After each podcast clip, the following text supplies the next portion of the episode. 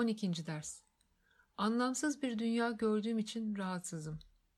Bu fikrin önemi çok temel bir algı bozukluğunu düzeltiyor olmasında yeter.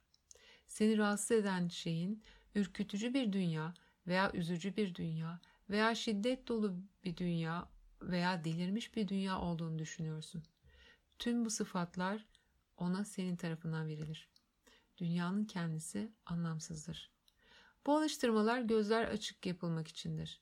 Bu sefer etrafına oldukça yavaş şekilde bak, hızını, bakışının bir nesneden diğerine geçişini aynı sürede olacak şekilde ayarla.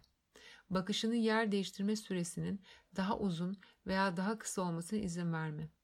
Bunun yerine belirli bir sürede hatta belirli bir tempoda olmasını dene. Ne gördüğün önemli değil. Aynı dikkat ve aynı sürede bakarken kendine bunu öğretirsin. Bu hepsine aynı değeri vermeyi öğrenmenin ilk adımıdır. Etrafına bakarken sana göre tanımlayıcı ifadeler her neyse ona göre kendi e, kendi kendine şunun gibi şeyler söyle. Korku dolu bir dünya, tehlikeli bir dünya, düşman bir dünya, üzgün bir dünya, kötü bir dünya, çıldırmış bir dünya gördüğümü düşünüyorum. Eğer olumsuzdan ziyade olumlu terimler aklına geliyorsa onları da dahil et. Mesela güzel bir dünya, mutluluk veren bir dünya gibi düşünebilirsin. Bu tür terimler de aklına geliyorsa geri kalanlarla birlikte bunları da kullan. Bu hoş terimlerin bu alıştırmada ne yeri olduğunu anlamayabilirsin.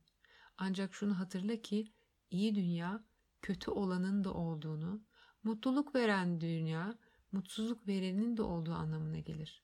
Aklından geçen tüm ifadeler bugünkü alıştırma için uygundur.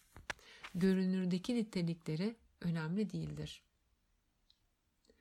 Bugünkü fikri uygularken memnun eden ve memnun etmeyen olarak düşündüklerin arasındaki süreleri değiştirmediğinden emin ol. Bu alıştırmaların amacı gereği onların aralarında fark yoktur. Alıştırmanın sonunda şunu ekle. Ama anlamsız bir dünya gördüğüm için rahatsızım. Anlamsız olan iyi veya kötü değildir. O zaman anlamsız bir dünya seni neden rahatsız etsin? Dünyayı anlamsız olarak kabul edip üzerine gerçeğin yazılmasına izin verebilseydin eğer, bu seni tarif edilmez şekilde mutlu ederdi. Ama o anlamsız olduğu için sen de kendini onun olmasını istediğin şeyi onun üzerine yazmak zorunda hissediyorsun. Onda gördüğünde budur. Gerçekte anlamsız olan da budur. Senin sözlerinin altında Tanrı'nın sözü yazılıdır. Şimdi gerçek seni rahatsız etmektedir.